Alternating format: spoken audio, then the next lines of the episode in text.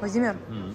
вопрос к э, видео про силу рода. А если родители ушли из жизни, когда исполнилось 11 лет мамы не стало, в 16 папы не стало? Живу с обидой. Рано ушли из жизни, оставили на произвол судьбы, судьбы меня и сестру. Во-первых, вам посчастливилось их знать лично. Почти 10% населения планеты не знает своих родителей. Во-вторых, обида – это значит, вы обижаетесь в первую очередь на саму себя. Вы не проработали это в себе. Это же комплексы Бога. Это же не вы решали, когда им уходить. Это грустно, это ужасно. Ужасно терять родителей. Но такова жизнь. Примите этот факт и будьте им благодарны. Они дали вам жизнь, и они какое-то время были с вами. Вспомните них самое лучшее. И тогда такое же лучшее будет возвращаться к вам. Простите их.